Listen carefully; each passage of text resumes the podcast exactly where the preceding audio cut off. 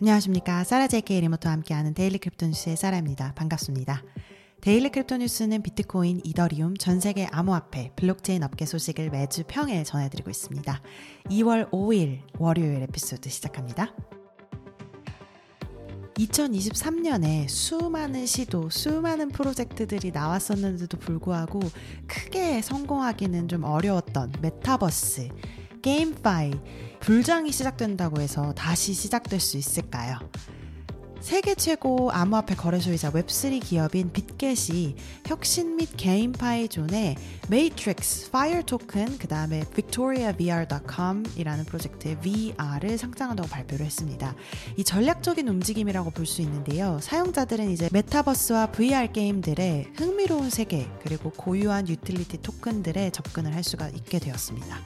메타버스 게임들이 새로 성장하는 것을 보는 게 사실 흔치 않은 일이거든요. 근데 두 가지 이제 프로젝트를 한번 보시면 Matrix Fire는 메타버스의 모바일 슈팅 게임입니다. 그래서 사이버펑크 아트 같은 스타일의 클래식하고 흥미진진한 전투 경험을 제공한다고 하고요. Victoria VR 같은 경우는 Unreal Engine으로 제작된 사실적인 그래픽을 갖춘 블록체인 기반 가상현실 MMORPG입니다. 그리고 사용자가 직접 제작도 하고 소유를 할 수도 있다고 하네요. Victoria VR 같은 경우는 2분기에 애플 비전 프로의 빅토리아 VR의 첫 암호화폐 중심 메타버스 앱을 출시할 예정이라고 하고요. 게임은 아니지만 새로운 프로젝트 하나로 licensing이 된 NFT collectible VV라는 프로젝트를 한번 가져왔는데요. 이 프로젝트도 역시 이미 Apple Vision Pro에서 자신의 컬렉터블을 볼 수 있는 그런 기능을 갖추고 있습니다. 하지만 과연 이 하입이 계속 지속될 수 있을지 한번 지켜봐야 될 것 같고요. Fire라는 토큰은 0.9686달러, 그 다음에 VR이라는 토큰은 0.03677달러에서 거래되고 있네요. 파산한 암호화폐 대출업체 제네시스 글로벌 캐피털이 미국 뉴욕 남부 파산 법원에 약 16억 달러 규모의 신탁 자산을 매각할 수 있는 권한을 요청하는 신청서를 제출했습니다. 이 뉴스가 왜 문제가 될 수 있을까요? 한번 그 이유를 알아볼까요? 신청서에 따르면 제네시스가 보유한 자산에는 약 14억 달러 상당의 그레이스케일 비트코인 신탁 주식 GBTC 그 다음에 1억 6,500만 달러 상당의 그레이스케일 이더리움 신탁 주식 ETHE 그 다음에 약 3,800만 달러 상당의 그레이스케일 이더리움 클래식 신탁 주식 ETCG가 포함이 되어 있습니다. 그 중에서도 이 GBTC 같은 경우는 제네시스가 제미나이의 제미나이 Earn 프로그램의 일환으로 제미나이의 양도한 초기 담보 자산, 그 다음에 Three Arrows Capital이 파산으로 얻게 된 일부 주식이 포함이 되어 있습니다. 이번 주 초에 제네시스는 파산 후에 남은 자금으로 SEC에 2,100만 달러 벌금을 이미 납부를 한 상태고요. 이 역시 제메나이 earn 프로그램 운영과 관련해서 받은 소송을 해결하는 합의금입니다.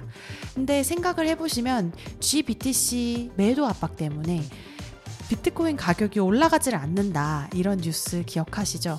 GBTC가 이번 이 신청을 통해서 매도가 된다면 또 어떻게 시장에 큰 어, 변동성을 가져올지 이게 이제 관건인 것 같습니다. 그래서 물론 제미나이와 제네시스의 채권자들이 이 자산 매도를 통해서 어느 정도 자산을 다시 회수를 할 수 있다는 좋은 긍정적인 가능성은 있지만 시장 전체로 봤을 때는 이 한 회사의 파산 때문에 아, 정말 아직까지도 이렇게 다양한 문제들이 일어나는 것이 좀 안타깝습니다.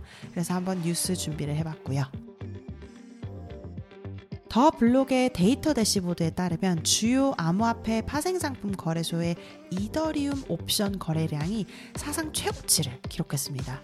암호화폐 파생상품 거래소 지표에 따르면 1월에 이더 옵션의 총 거래량이 200억 달러에 육박할 정도로 급증을 했는데요. 이 거래량 중에 약 150억 달러, 60, 70% 이상이죠. 이 금액은 데리비트 파생상품 거래소에서 활동이 차지를 하고 있습니다.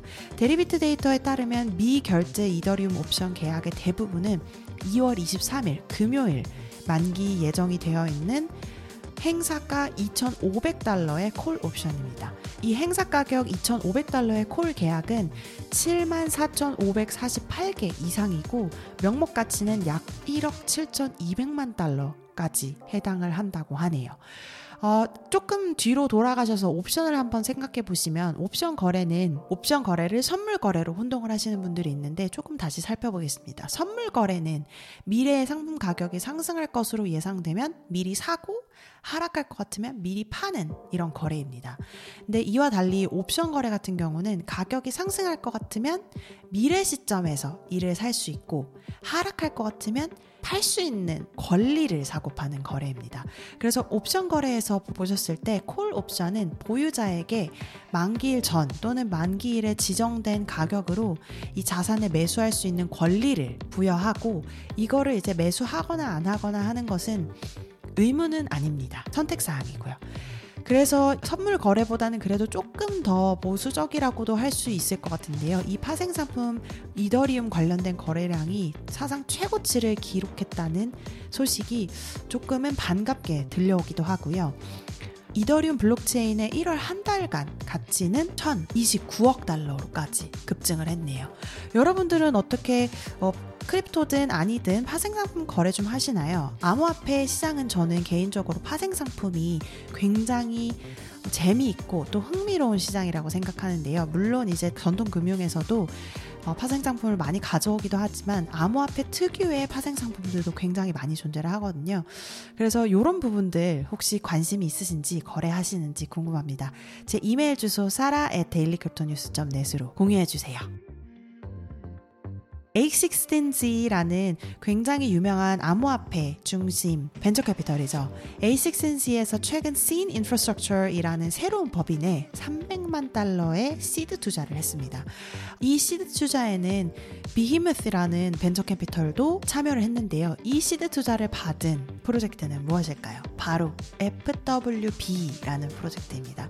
FWB는 토큰 기반 social DAO, Friends with Benefit이라는 프로젝트인데요. 온라인 및 실제 커뮤니티를 위한 Web3 애플리케이션이라고 합니다. 어, 이 이러한 애플리케이션을 이제 개발하는 소프트웨어 회사를 가지고 있는 게 Scene Infrastructure겠죠.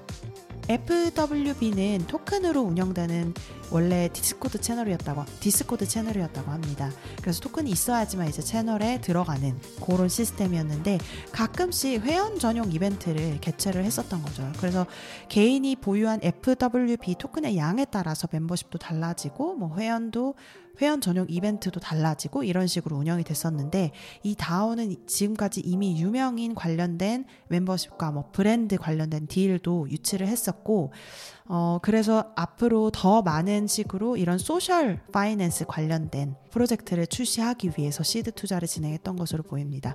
지금 FWB는 이제 출시했을 때보다는 입장료가 많이 낮아져서 현재 4.88달러만 있으면 구매를 할 수가 있고요. FWB를 창립 한 멤버들은 단순히 돈이 아니라 다른 방식으로도 사람들을 암호화폐 시장으로 끌어들일 수 있는 이런 채널을 만들고 싶다. 그리고 그것은 바로 문화, 커뮤니티, 사람들과의 상호작용으로서 가능할 것이다. 이렇게 이야기를 했네요. 여러분들은 어떻게 생각하세요? 물론 암호화폐 시장에 처음에 들어오시는 분들은 대부분 어, 암호화폐를 어떤 투자의 자산 이런 개념으로 생각하시고 들어오셨을 텐데 실제로 블록체인 기술과 암호화폐를 활용해서 일을 하는 사람들은 이런 생각도 가지고 있는 것 같네요. 여러분들의 의견도 궁금합니다. 자, 그럼 암호화폐 시장 한번 볼까요? 공포와 탐욕 지수를 보시면 60으로 계속 이제 탐욕과 공포 사이에서 왔다 갔다 하고 있고요. 소식을 전하는 한국 시간 오후 6시 30분 현재가 기준 1위는 비트코인이고요. 0.07% 올라간 5,904만 8천 원. 그 다음에 2위는 연파이낸스 0.21% 내려간 977만 2천 원. 3위는 이더리움 0.41% 올라간 318만 원. 4위는 메이커 0.58% 내려간 274만 1천원. 5위는 BNB 0.57% 내려간 41만 6,800원. 6위는 비트코인 캐시 0.03% 올라간 32만 5,100원. 7위는 솔라나 0.60% 내려간 13만 3,400원. 8위는 에이브 0.26% 내려간 11만 6,500원. 9위는 일루비움 1.93% 내려간 99,250원. 10위는 비트코인 SV 0.71% 내려간 98,500원에서 거래되고 있네요. 순위에는 차이 별로 없고요. 전 세계 시장으로 넘어가셔서 BitDegree의 top crypto gainer, top crypto loser 보시면요. top crypto gainer 1위는 ArcBlock이라는 프로젝트의 ticker ABT가 63.34% 올라간 0.8961달러에서 거래되고 있고요. top crypto loser 1위는 오르빗체인의 ticker ORC라는 토큰이 38.13% 내려간 0.0341달러에서 거래되고 있네요. 오늘 2월 5일 월요일 Daily Crypto News 소식은 여기까지 전해드리고요. 여러분께서 이용하시는 팟캐스트 플랫폼 유튜브에서 리뷰, 항상 구독, 좋아요 잊지 마시고요. 내일 다시 뵙겠습니다. 감사합니다.